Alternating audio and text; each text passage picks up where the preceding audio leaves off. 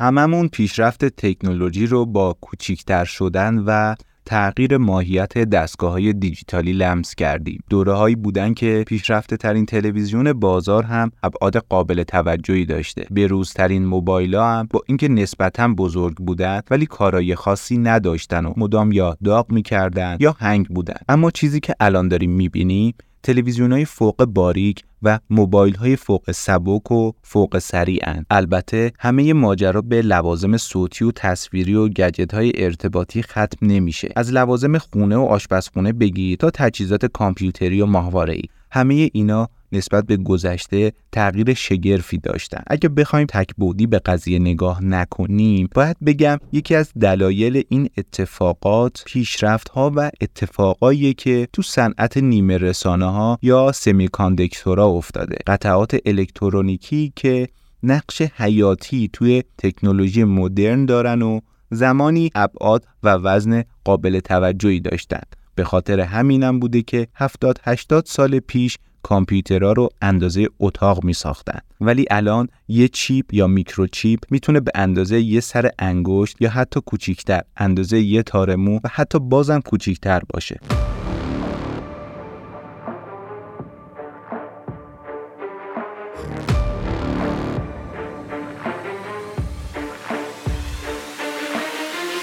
سلام. بلاک 75 رو با صدای من علیرضا جعفری میشنوید. می‌خوایم درباره موضوعی صحبت کنیم که احتمالاً تو قالب منازعه بین دو کشور آمریکا و چین یه چیزایی به گوشتون خورده باشه. ولی داستان فراتر از این حرفاست. این موضوع که چیزی جز جنگ تراشه ها یا Chip War نیست تقریبا یه جنگ تمام عیاره و عده‌ای اون رو ادامه جنگ سرد یا حتی جنگ سرد دو می‌دونن. جنگ تراشه ها اتفاقیه که احتمالا آینده کشورها اقتصادا و موازنات سیاسی تو جهان رو تعیین کنه. با تب و تابی که از زمان معرفی سرویس جدید OpenAI یعنی همون ChatGPT دوباره درباره هوش مصنوعی راه افتاد انگار یه زمین جدید برای دعوای بین آمریکا و چین پیدا شد. تصمیم گرفتیم که درباره این موضوع که خیلی هم مهمه یعنی همون بحث تراشه ها یه صحبتی داشته باشیم و ببینیم داستان از چه قراره. توی این قسمت شما مطالبی درباره تاریخچه سمیکاندکتورا اهمیتشون و اصطلاح چیپوار میشنوید. بعد از این میریم درباره وضعیت فعلیش و اثر احتمالی AI و چیپ ها رو همدیگر رو بررسی می‌کنیم. تو این بینم یه گریزی می‌زنیم به کریپتو و اثرپذیریش از جنگ تراشه ها انتهای بحثم سعی می‌کنم یک چشمندازی از این جنگ بدون اعلان بهتون بگم.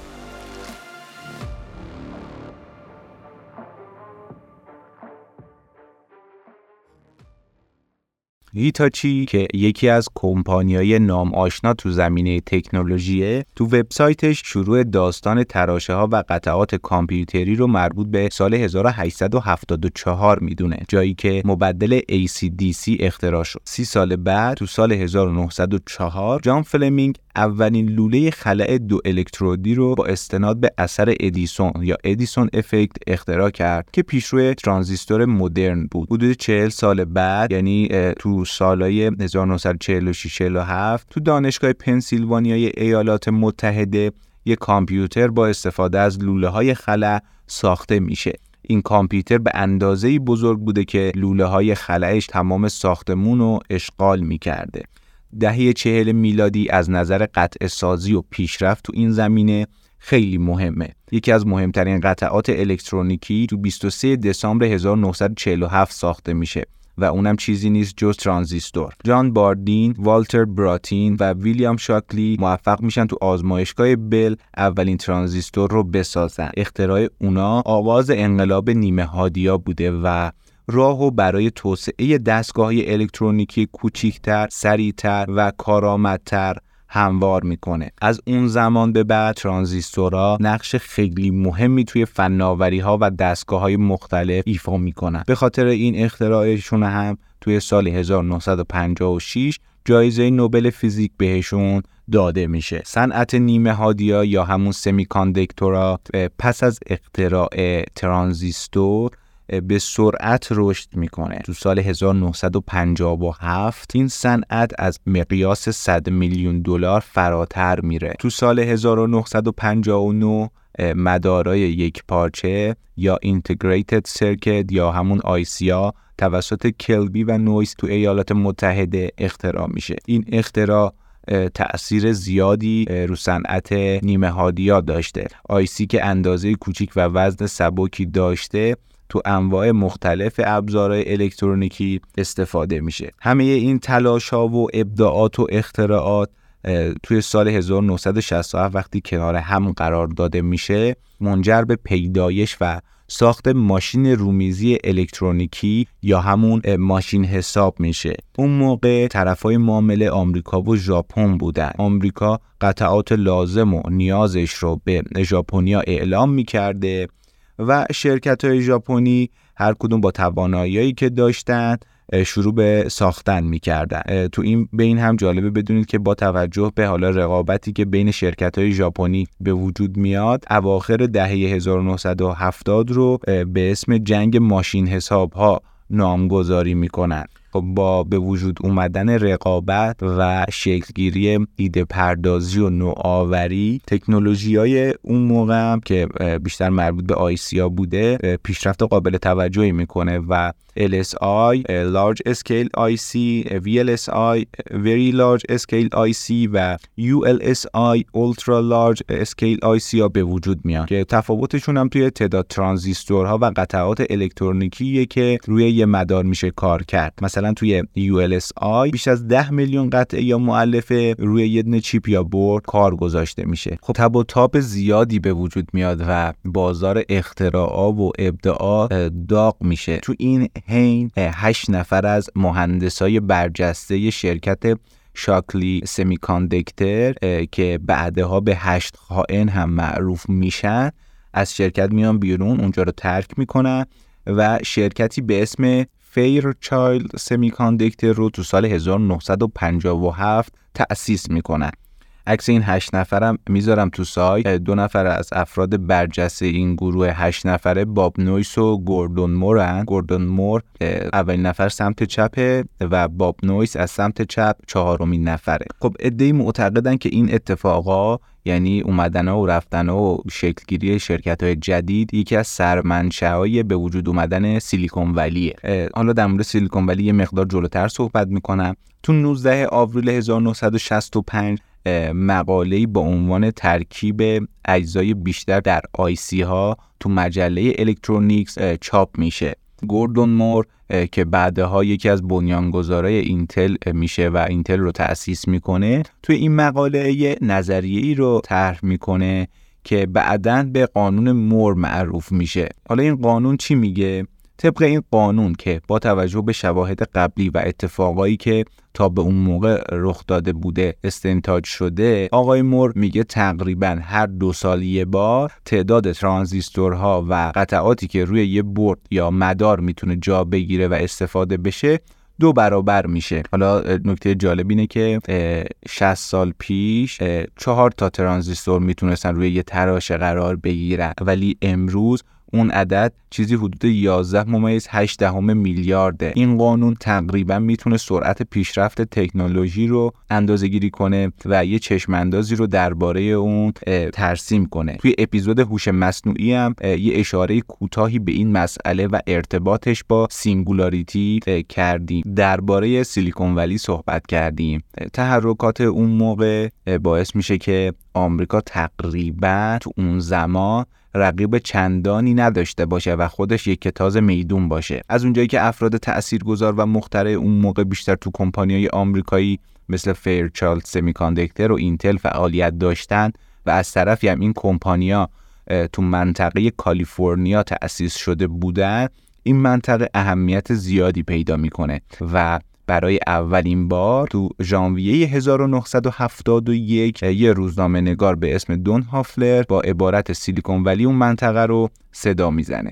پیدایش جایی مثل سیلیکون ولی پدیده جالب و جذاب بوده چون باعث به وجود اومدن انگیزه رقابت ایده پردازی و شرکت های جدیدی میشه که حالا اون شرکت ها هم میان توی این رقابت و ایده پردازی و انگیزه گرفتن شرکت می‌کنن. خب خیلی سیلیکون ولی رو قطب فناوری و تکنولوژی دنیا می‌دونن و معتقدن که هر تغییر و تحولی که توی دنیای تک به وجود میاد یه سرش به اینجا می‌رسه. سیلیکون ولی رو با پدیده به نام اثر گلوله برفی یا گلوله برفی هم یاد می‌کنن. این اثر اینو میگه که یه عمل یا حرکت باعث به وجود اومدن یه سری رویداد مشابه به هم میشه. یه چیزی که تو حالت اولیهش شاید کم اهمیت و ناچیز به حساب بیاد ولی با گذشت زمان جدیتر، مهمتر و بزرگتر میشه. دقیقا مثل یه گوله برف که ابتداش خیلی کوچیکه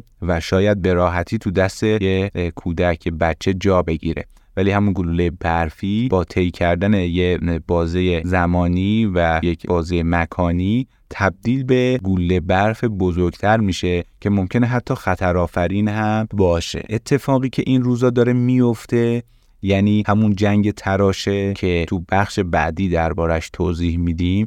شروع می‌کنیم به توضیح دادن و حرف زدن در مورد خود مفهوم اون. دقیقا به نظرم با همین پدیده گوله برفی قابل توضیحه. شرکت های بزرگی که توی سیلیکون ولی و به طور کلی توی آمریکا به وجود میان و اومدن روزی کوچیک و کم اثر بودن. ولی با گذشت زمان به شرکت های بزرگی تبدیل شدن که رقابت با اونا نه اینکه غیر ممکن باشه ولی خیلی سخته و اون شرکت ها به راحتی می‌تونن آینده صنعت تکنولوژی رو تعیین کنه. حتی توی یه سناریوی دیگه که شاید یه دارک و تاریک باشه آینده بشریت رو این شرکت ها بتونن تهدید کنن. با توجه به بازه زمانی که تا الان دربارش صحبت کردیم فضا فضای جنگ سرد دهه چهل پنجاه شست و هفتاد و هشتاد. یعنی علاوه بر آمریکا دنیا یه قطب دیگه ای هم داشته که نمیشه توی معادلات و معاملات اون موقع در نظرش نگرفت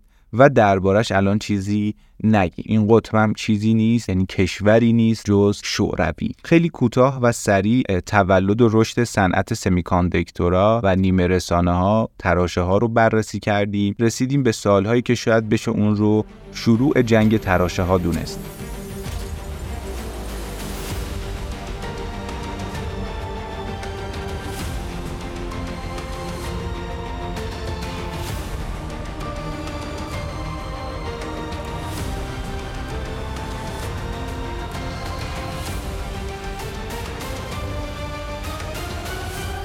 حالا بیایم ببینیم اصلا این جنگ تراشه ها این اصطلاح جنگ تراشه ها چیه و چه چیزی رو شامل میشه.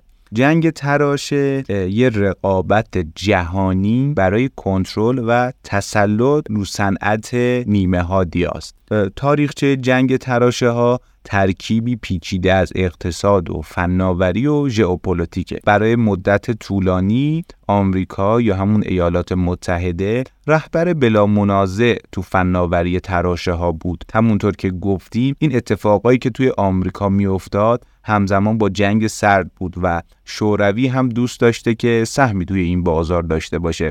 ولی به احتمال خیلی زیاد و قطع به یقین آمریکا نمی اومده چنین فناوری و دانشی رو در اختیار رقیبش بذاره. همون موقع بوده که دوره جاسوس بازی و این کارا جون می‌گیره. آلفرد سارانت و جوئل بار نیویورکیایی که تفکرات کمونیستی داشتند و از طرفی مهندسای آموزش دیدهی بودند به حلقه جاسوسی جولیوس روزنبرگ میپیوندند و بعد از اینکه اطلاعات خوبی به دست میارند فرار می‌کنند میرن شوروی که به ساخت صنعت کامپیوتر شوروی کمک کنند ولی مشکل این بوده که حکومتی مثل شوروی به اونا آزادی عمل نمی‌داده و برای اینکه مبادا از قافل عقب بیفته اونا رو مجبور می‌کرده که همون قطعات رو همون جوری کپی کنند و ازش استفاده کنند و چیز تازه‌ای نسازن. اتفاقا همین مسئله باعث میشه که اونا عقب بیفتن و نتونن پا به پای آمریکا پیش برن. چون که علم جدید وارد حالا چرخه تولیدشون نمی‌کردن و طبق همون قانون مور نمی‌تونستن تعداد ترانزیستور و قطعات روی یک مدار رو بیشتر و بیشتر کنن. یک گریزی به یه فیلم بزنیم اگه مینی سریال چرنوبیل رو دیده باشید دقیقا اتفاقی که برای نیروگاه چرنوبیل هم رخ میده همینه. اینه که اونا یه مدلی رو بدون اینکه تغییر بدن کپی برداری می‌کنن و روی یکی از سیستم‌های نیروگاه هسته ایشون پیاده سازی می‌کنن. خب اون الگو و اون سیستم با هم سازگاری نداشتن باید آپدیت بشن و متناسب با هم دیگه به کار گرفته بشن ولی این اتفاق نمی‌افته و همین مسئله منجر به فاجعه چرنوبیل میشه. تو جنگ تراشه کشورهای مختلفی حضور داشتن و دارن. بعضیاشون مثل شوروی از رقابت خارج البته حذف میشن. یه سریاشون هم مثل ژاپن، کره جنوبی و اتحادیه اروپا بعد از ورود به رقابت و میدون با تغییر روی کرد یه جورایی هم راستای آمریکا میشن. خب قطعا شرایط به همین خوبیا و گل و بلبلی نمیمونه و آمریکا نمی‌تونه با خیال راحت سیاستاش رو پیش ببره. چرا؟ چون اون سر دنیا کشوری به اسم چین وجود داشته. که مدام در حال پیشرفت بوده و تو چندین دهه اخیر عملکرد چشمگیری از خودش نشون میده و به مهره اثرگذاری تو سطح معاملات و معاهدات بین المللی تبدیل میشه. قبل از اینکه وارد داستان چین و اصل داستان بشم در مورد شرکت های مهمی که توی این حوزه وجود دارن یه صحبتی بکنیم و یه توضیحی بدم. خب اول یه سرچی زدم ببینم وضعیت مارکت سمیکاندکتورا چطوری است. مارکت کپ این بازار با توجه به 100 کمپانی برتر چیزی نزدیک به 4.5 تریلیون دلاره. تو ده تا کمپانی برتر هم هفتاش متعلق به ایالات متحده یکیش برای کره جنوبی یکی دیگه تایوان و اون یکی هم برای هلنده حالا این ترتیبی هم که گفتم اینطوری نیست که هفتای اول آمریکایی باشن و بقیه پشت سرش قرار بگیرن. اتفاقا تایوانیه رتبه دوم رو داره. برترین شرکت این لیست هم شرکت انویدیا است. احتمالا اسمش به گوشتون خورده باشه. کمپانی انویدیا تمرکزش روی توسعه کارت گرافیکه و جدیداً هم توی حوزه AI خیلی فعالیت های قابل توجهی داشته. مثلا یه سری قطعه مخصوص به هوش مصنوعی داره می‌سازه مثل Nvidia Tensor Core. از اسمای دیگه این فهرستم میشه به سامسونگ الکترونیک، AMD، اینتل، کوالکوم و تگزاس اینسترومنت اشاره کرد. همه این اسمایی که گفتم کمپانیای آمریکایی هن. البته به جز سامسونگ که مربوط به کره جنوبیه از دو تا کشور دیگه هم اسم بردم تایوان و هلند اول بریم سراغ تایوان کشور تایوان میزبان کمپانی به اسم TSMC یا Taiwan Semiconductor Manufacturing Company طبق مطلبی که اکونومیست توی 6 مارس 2023 کار کرده علاوه بر اینکه این شرکت 15 درصد از بار GDP تایوان رو به دوش می‌کشه بیش از 60 درصد از semiconductor های مرسوم جهان و بیش از 90 درصد از مدل پیشرفته اون رو تأمین می‌کنه. با اینکه رتبه‌ش دوئه ولی یه جورایی انگار داره حرف اول رو می‌زنه. درباره اهمیت این شرکت خب با جدا از اون توضیحی که 60 درصد از سمیکاندکتورهای مرسوم جهان و 90 درصد از مدل‌های پیشرفته رو تامین می‌کنه این هم میشه بهش اضافه کرد که اونا اولین تأمین کننده تراشه برای شرکت اپل اواسط سال 2022 هم بود که سامسونگ اولین کارخونه ای شد که تولید انبوه تراش های 3 نانومتری رو آغاز کرد. تو همون سال اواخرش شرکت TSMC اعلام کرد که آقا به این فناوری دست پیدا کرده و می‌خواد تولید انبوهش رو شروع کنه. اون یکی شرکت هم که گفتم هلندیه شرکت ASML این شرکت به خاطر اینکه تنها شرکتیه که تکنولوژی EUV یا Extreme Ultraviolet داره می‌تونه میکروچیپ ها و مدارهای بسیار دقیقی بسازه که هیچ شرکتی تو دنیا قادر به این کار نیست. و از این منظر انحصار کاملی داره. دستگاهی که توی این کمپانی استفاده میشه خیلی حساسن و ویدیوهایی که ازش دیده میشه تو حالا یوتیوب و اینترنت و اینا حس و حال یه آزمایشگاه فوق حساس رو به آدم القا می‌کنه. بی بی سی یه گزارشی درباره بازدید از این کمپانی کار کرده. تو اون گزارش میگه ممکنه ساخت یک دستگاه توسط ASML یهو یه سال طول بکشه. سال قبل فقط 55 تا دستگاه تولید کردن. جدا از تولید تراشه های فوق تخصصی اونا دستگاه هایی تولید می‌کنن که شرکت های قطع سازی دیگه ازشون توی خط تولیدشون استفاده می‌کنن. بین این 100 تا شرکت فقط سه تاشون چینی هن که تو رتبه های 27 38 و 57 قرار دارن. کریس میلر استاد البته تو سایت خودش زده دانشیار. استاد یا دانشیار تاریخ بین الملل تو دانشگاه تافت یک کتابی اواخر سال 2022 منتشر می‌کنه که اسمش چیپ وار یا همون جنگ تراشه. پیشنهاد می‌کنم که این کتاب رو بخونید. هشت فصل اگر اشتباه نکنم و یک جورایی از نظر تاریخی اومده این داستان رو بررسی کرد. طبق چیزی که میلر توی کتابش میگه فقط 15 درصد از تراشه های سیلیکونی جهان رو چین داره تولید می‌کنه و این درصد برای دومین اقتصاد جهان مقداری قابل تعمل دیگه. خود چین هم خیلی دوست داره که این درصد رو ببره بالاتر و نقش پررنگتری داشته باشه. هرچند که صحبت کردن درباره این کمپانیا جذابیت خودش رو داره ولی خب هدفمون تو این اپیزود این نیست. شاید یه سری اپیزود رو اختصاص بدیم به معرفی این شرکت ها چون واقعا جذابه. این توضیحات رو هم برای این دادم که با نقششون توی صنعت تراش آشنا شیم.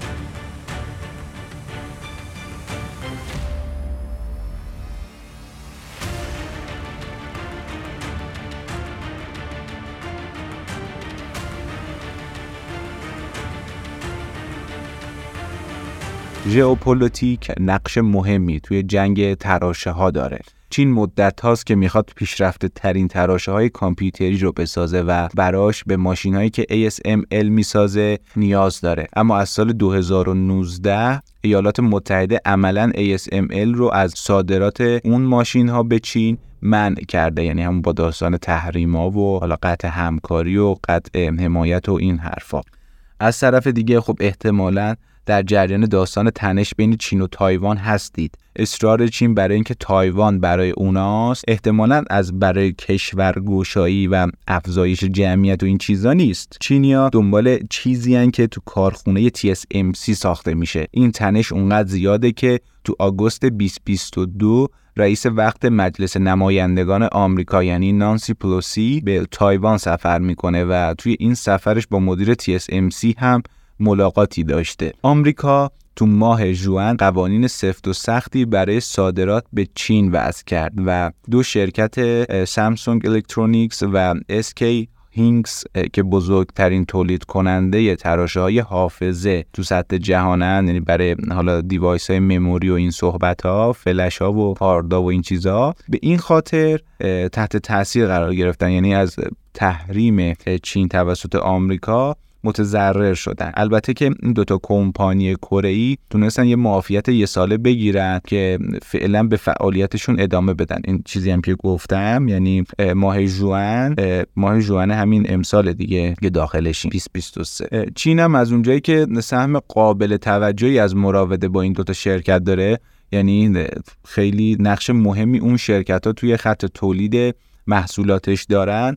برای اینکه بیاد یه پنجه تو پنجه به آمریکا بندازه شرکت مایکرون ایالات متحده که رتبه سوم تو همون زمینه یعنی داستان تراشه های مربوط به حافظه رو تحریم می‌کنه. آمریکا هم به کره میگه که اصلا نباید طوری فعالیت کنی که خلای میکرون یا مایکرون توی چین تو برام بشه. شکی تو این نیست که آمریکا تو طراحی و تولید تراشه های فوق پیشرفته نسبت به چین و خیلی از کشورهای دیگه برتری داره و بدون تردید می‌تونه روند پیشرفت رقبای خودش رو کند کنه.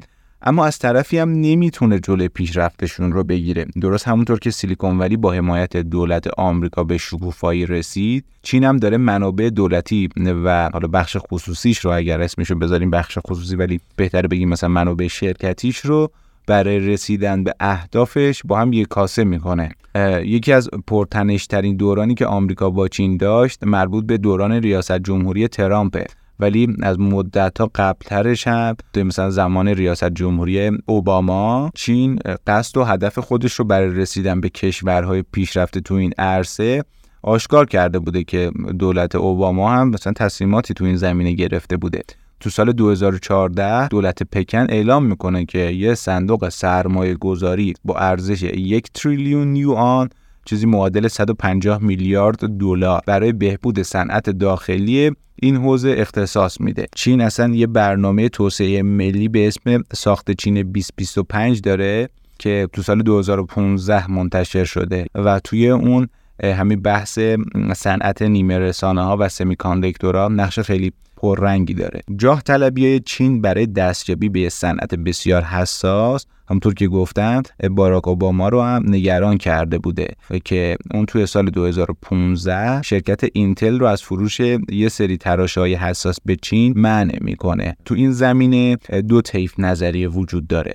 گروه اول میگن که این کار باعث میشه چین به سمت تحقیق و تولید داخلی سوق داده بشه و سریعتر از اون چیزی که باید به تکنولوژی مورد نظرش دست پیدا کنه. ادعی هم معتقدن که نه این اتفاق نمی‌تونه بیفته و همون اتفاقی که برای شوروی افتاد برای چین هم رخ میده و چین مثل شوروی عقب میفته و به لبه نابودی تو صنعت نیمه رسانه ها نزدیک میشه. چه بسا به لبه نابودی کلی که حالا فروپاشی اگر اسمشو بذاریم یا هر چیز دیگه تو گزارش کاخ سفید که قبل از پایان دوران ریاست جمهوری اوباما منتشر شده اقدام علیه سوبسیدهای چینی و انتقال اجباری فناوری ذکر میشه. یعنی اینکه حالا هم از نظر مالی باید اون مکانیزم ها و ساز و کارهای چین جلوش گرفته بشه هم از نظر انتقال اجباری فناوری. انتقال اجباری فناوری چیه؟ یعنی همون کاری که مثلا اپل انجام میده. میاد design ش رو توی حالا خود آمریکا انجام میده قطعاتش رو از تایوان می‌گیره. و assemble و سرهم کردن اون دستگاه رو توی چین انجام میده. خب موقعی که این دستگاه ها وارد چین میشن یا از طریق مهندسی معکوس یا از طریق تست و خطا چینیا می‌تونن به این برسن که آقا این چه فناوری پشتشه و چه فناوری داره استفاده می‌کنه.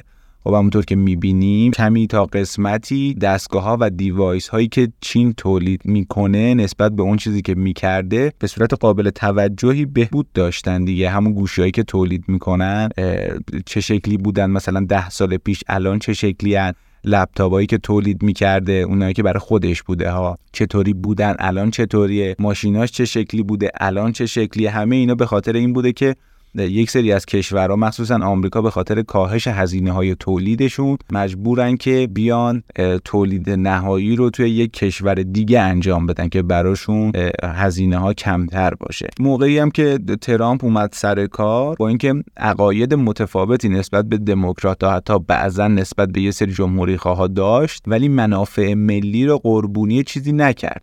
ترامپ خیلی سفت و سخت جلوی چینیا وایساد و حتی توی یه اجازه نداد یه شرکت سنگاپوری بنگاه کوالکوم رو خریداری کنه. چین جدای از سرمایه گذاری های مالی که انجام داده که بتونه اون تکنولوژی رو داشته باشه و حالا بسازه بهش برسه یه سری طرحهای تشویقی هم برای جذب خبره های این حوزه گذاشته. ولی میلر توی کتابش میگه که چین به هیچ عنوان نزدیک به اون مرحله هم نیست که سرآمد تراش سازای جهان بشه. ولی خب توی دهه های گذشته به سرعت توی این زمینه به ویژه از نظر قابلیت طراحی تراشه ها پیشرفت کرده. میلر تو کتابش میگه که به طور تاریخی همیشه شاهد این بودیم که هر زمان کشورهای قدرتمند تو زمینه فناوری کامپیوتری پیشرفت داشتن اون رو توی سیستم های اطلاعاتی جاسوسی و نظامی به کار بردن. یکی از نگرانی ها یا حداقل دلایلی که آمریکا برای مخالفتش با دستیابی چین به این فناوری اعلام می‌کنه همینه. آمریکا میگه چین چون یک کشور بسته است حکمرانای اون می‌خوان از این فناوری برای تسلط بیشتر به مردمش استفاده کنند و سطح جدیدی از اقتدار گرایی رو حکم فرما کنند. همه اینا اهمیت صنعت تراشه رو نشون میده. خیلی راحت تر از این حرفا هم می‌تونیم البته به اهمیت قطعات کوچیک الکترونیکی پی ببریم ما قطعات کوچیکی که نقش بسیار بزرگی تو زنجیره تأمین دارن. یکی از اتفاقاتی که توی ذهن همه ما هست و احتمالا حال حالها بمونه پاندمی کووید 19 ماه آخر سال 2019 ویروس کرونا شروع به گسترش کرد و توی همه جای دنیا پخش شد و از اون موقع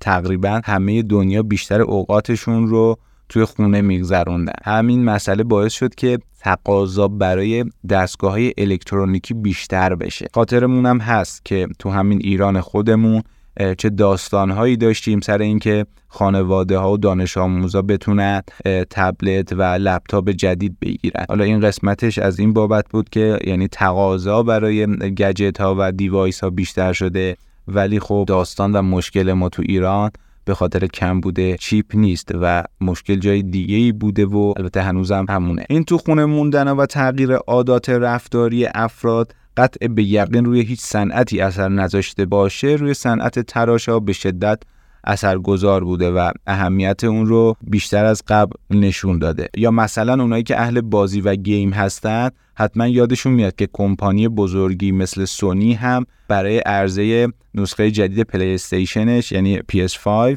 تو سال 2020 با مشکل روبرو بود. عرضه این دستگاه به خاطر کمبود قطعات لازم حتی به تعویق افتاد اون موقع. کووید اصلا یک فصل تازه تو زندگی همه ایجاد کرد. خب یه سریا با بروز کووید اومدن توی بازار کریپتو. به خاطر حالا یک روش جدیدی برای کسب درآمد توی این حوزه کاربرای جدیدی وارد شدن که حالا یک بخشی از اونا رفتن سمت حوزه ماینینگ. این افزایش تقاضا توی صنعت کریپتو هم مشهود بود. فرم های بسیاری برای ماین کریپتوهای قابل استخراج یا ماینیبل به وجود اومدن و دستگاه های زیادی هم توی این زمینه به کار گرفته شد و خب اصلا همین قضیه باعث شد که توی بازی زمانی با کمبود کارت گرافیک تو بازار روبرو بشیم. یعنی شما اگه می‌خواستی بری توی اون بازار زمانی دیگه اواخر 2000 اواخر 2019 که نه 20 20 و 2021 بعضا اگر می‌خواستی بری یک مدل خاص از کارت گرافیک خریداری کنی برای سیستم شخصی برای پی سی نبود دیگه. می‌گفتن نداریم نیستش. با این تفاسیر آمریکا و چین وقتی این موارد رو می‌بینن قطعا تمایل دارن که برنده این بازی باشن و هر طور که شده می‌خوان رقیبشون رو از بازی خارج کنن.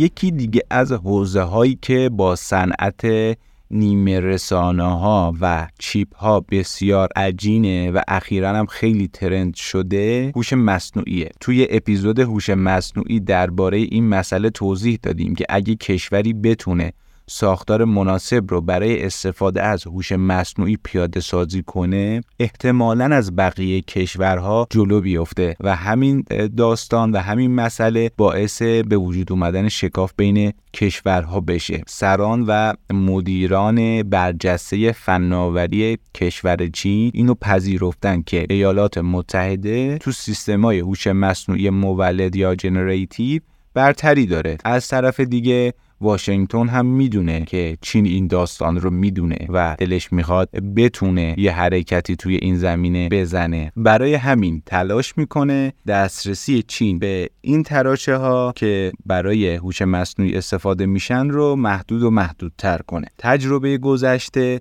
نشون داده که انزوای نسبی چین مانعی برای موفقیت فناوریش نیست. WeChat Tencent از غیبت فیسبوک و توییتر برای تبدیل شدن به یک غول رسانه‌ای اجتماعی سود برد و بعد از اینکه گوگل از چین خارج شد بایدو رهبر چین توی جستجوی آنلاین داخلی شد البته خب اون که گفتیم مانعی برای موفقیت فناوری نبوده نسبی دیگه. حالا یک سری شرکت هایی به وجود اومدن که از نظر خودشون احتمالا موفقن. شما بقیه رو محدود کردی ممنوع کردی و یک سری شرکت های دیگر رو به وجود آوردی که حتما باید از اون استفاده کنن. و حالا میلیارد یوزر وجود داره توی چین. که دیگه ناچارن از ویچت استفاده کنن. دلیل بر این نیستش که اون شرکت خوبه و تونسته که مثلا یه چیزی مثل حالا واتساپی مثل تلگرامی چیزی رو بگیره. نبوده مردم ناچار بودن که ازش استفاده کنن و با اون کار کنن. چیزی که وجود داره میگه که آقا چین تو محدودیت که قرار گرفته تونسته یک سری حرکتهایی بزنه. یه مقدار قبلترم گفتم آمریکا نسبت به هدف بکارگیری هوش مصنوعی توسط چین ابراز نگرانی می‌کنه. یه مقدار قبلتر هم درباره علت نگرانی آمریکا برای دستیابی چین به فناوری چیپست ها صحبت کردیم.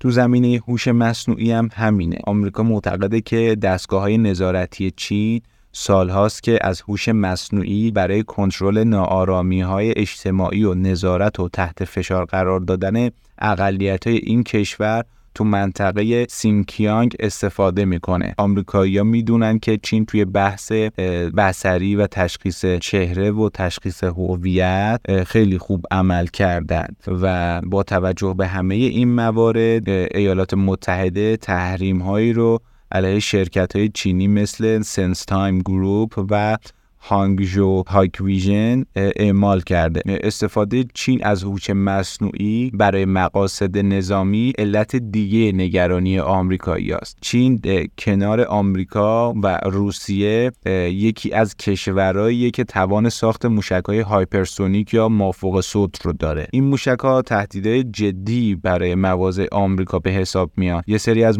های hypersonic چینی به اسم DF27 ساخته شده یعنی وجود داره. که می‌تونه تا هاوایی رو بره. از طرف دیگه البته زیاد نیاز نیست که این موشک این مسیر رو طی بکنن. تهدید تایوان هم می‌تونه برای آمریکا آزاردهنده باشه چون عملا هر اتفاقی برای تایوان بیفته صنعت تکنولوژی آمریکا رو میشه فلج دونست و فلج در نظر گرفت. نگرانی آمریکا هم همینه دقیقا که چین بتونه با پیشرفت بیشتر تو حوزه هوش مصنوعی سلاحهای دقیق تری بسازه و آمریکا نتونه جلوش ایستادگی کنه. هوش مصنوعی تحول قابل توجهی تو فرایند تولید قطعات داشته چون که می‌تونه مدت زمان بیابی محاسبه و استنتاج از داده ها رو به حداقل ممکن برسونه و دقت و ظرافت بیشتری رو توی کار اعمال کنه. قطعا چیزی که توی کارخونه مثل ASML می‌بینیم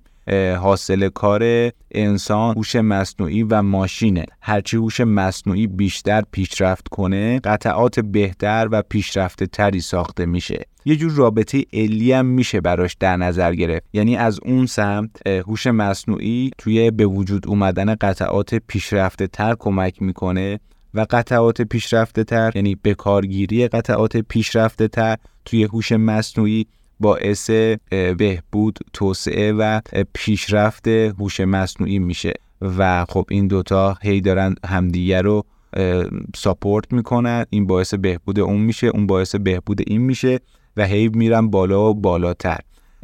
خود همین پیشرفت هوش مصنوعی هم یک دلیلی برای افزایش تقاضای chip و تراشه است. حالا باید ببینیم این چرخه تا کجا می‌تونه ادامه داشته باشه. چون احتمال زیاد که دچار تکینگی یا singularity بشیم و اون فرضیه ای که آقا ماشین ها به یک جایی می‌رسند که خودشون بتونن خودشون رو بهبود بدن و یعنی هوش مصنوعی باعث این کار بشه و انسان نتونه جلوی اونو بگیره. باید ببینیم که این جنگ تراشه‌ای که بین آمریکا و چین هست یکی از دلایلیه که این فرضیه رو تقویت می‌کنه یا چی؟ اینایی که الان در حد چند خط گفتم احتمالا آمریکایی‌ها و چینیا ساعتها توی اتاقای فکرشون در موردش صحبت کردن و تصمیم گرفتن. چند ماه قبل بعد از اینکه آمریکا از چتبات چت جی پی تی رونمایی کرد و به نوعی بزرگترین پیشرفتش تو این زمینه رو به رخ همه کشید. روند انفجاری تو ایجاد استارتاپ های حوزه هوش مصنوعی توی چین به وجود اومد شکل گرفت. تقریبا تمام بازیگرای بزرگ فناوری چینی مثل بایدو، تنسنت هولدینگ و علی بابا از رقبای چت جی بی تی رونمایی کردند یا برنامه هایی رو برای انجام این کار اعلام کردن. اواخر ماه ژوئن بود که بایدو گفت سرویس ERNIE که مشابه ChatGPT ـه تو چند تا معیار از محصول OpenAI بهتر عمل می‌کنه. باید ببینیم تو عملم همینطوره یا نه. به گفته مؤسسه مشاوره‌ای Preqin ایالات متحده با جذب 26.6 دهم میلیارد دلار سال منتهی به اواسط ژوئن مقابل 4 میلیارد دلار برای چین قرار می‌گیره و توی این زمینه پیشتاز سرمایه گذاری تو حوزه هوش مصنوعیه.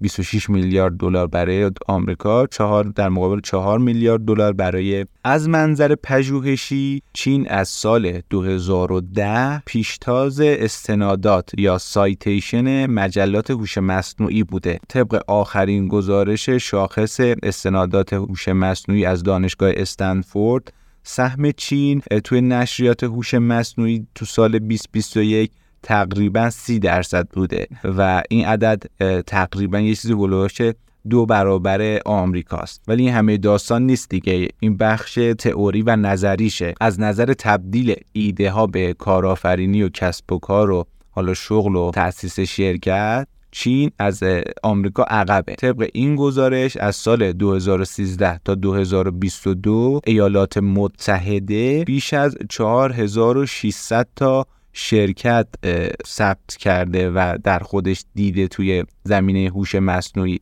و این عدد یه چیزی حدود سه برابر چینه. توی هر زمینه ای که نگاه کنیم چین و آمریکا دارن با هم رقابت می‌کنن. و هر کدوم هم توی یک زمینه جلوه. یه تایمی عقب میفته دوباره میره جلو دوباره عقب میفته و این رقابت ها هی بیشتر و بیشتر میشه و باید ببینیم واقعا داستان به کجا ختم میشه. تا به اینجا نظر شما چیه؟ شما چه فکری می‌کنید در مورد اتفاق هایی که داره میفته تو زمینه چیپ ها و تراشه ها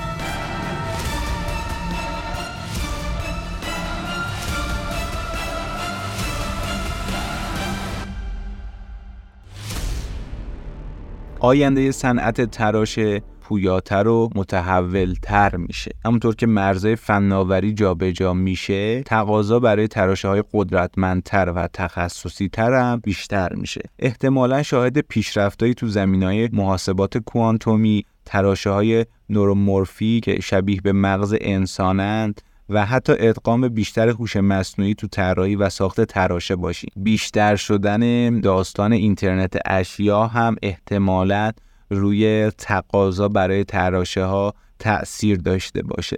هوش مصنوعی نقش محوری توی شکل دادن به آینده صنعت تراشه ایفا می‌کنه. احتمالا هم شاهد تراشه های بیشتری باشیم که به طور خاص برای هوش مصنوعی طراحی میشن. آینده صنعت تراشه پیامدهای مهمی هم برای اقتصاد جهانی و هم برای صنعت فناوری داره. تراشه ها جز حیاتی تقریبا تمام فناوری های مدرن به حساب میاد یه جورایی موفقیت و امنیت صنعت تراشه ارتباط تنگاتنگی با موفقیت و امنیت اقتصاد جهانی و صنعت فناوری داره. پیشرفت تراشه ها منجر به محصولات و خدمات جدید رشد اقتصادی و ایجاد شغل می‌تونه بشه. از طرفی هم چالش های موجود تو صنعت تراشه مثل اختلالات زنجیره تأمین یا کاهش سرعت پیشرفت فناوری و درگیری بین کشورها مخصوصا آمریکا و چین می‌تونه های شدیدی به اقتصاد وارد کنه. تنش بین آمریکا و چین غیر قابل چشم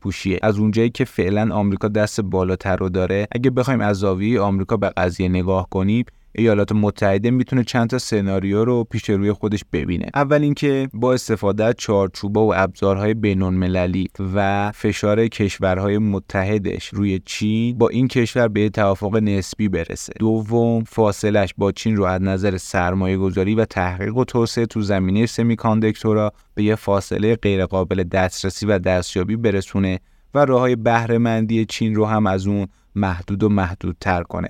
که تو این حالت چین به یه بازنده تمام ایار تبدیل بشه. سناریو سوم اینه که چین به هر ضرب و زور بی شده مثل نقض حقوق معنوی و تحقیق داخلی و سرمایه گذاری شدید روی استارتاپ های داخلی و محدود کردن شرکت های خارجی خودشو به آمریکا برسونه که توی این سناریو آمریکا به شدت متضرر میشه. با در نظر گرفتن سناریوی دوم و سوم میشه احتمال این رو داد که جنگ تراشه ها و جنگ سرد به جنگ تمام ایار واقعی تبدیل بشه و آمریکا و چین جنگ جهانی سوم رو به وجود بیارن. یه مسئله دیگه هم که می‌خوام بهش اشاره کنم البته شاید ارتباطی اونقدر به داستان آمریکا و چین نداشته باشه ولی خب گفتم بگم و مطرحش کنم.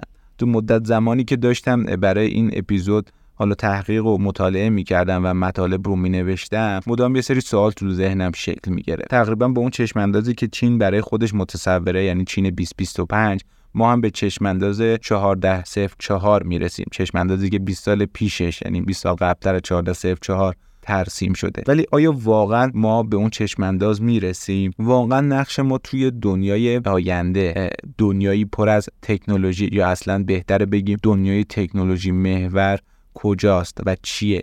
چه جایگاهی داریم؟ چه حرفی می‌تونیم بزنیم و چی کار باید بکنیم؟ نمی‌دونم این چیزی بود که توی ذهنم بود و گفتم با شما هم در میون بذارم. حالا به صورت کلی نظر شما درباره این اتفاقات چیه؟ به نظر شما چین و آمریکا به چه نقطه‌ای می‌رسن؟ کدوم سناریو ممکنه که پیش بیاد و رخ بده؟ ممنونم که این اپیزود رو شنیدید با من همراه بودید. خب راه های ارتباطی رو می‌دونید. Podbean Castbox Apple Podcast Google Podcast و میهن بلاکچین dot com. با ما در ارتباط باشید حتما. نظراتتون رو بهمون به بگید و هر پیشنهادی دارید در مورد محتوا خیلی خوشحال میشیم که بشنویم. تا چهارشنبه دیگه خدا نگهدار.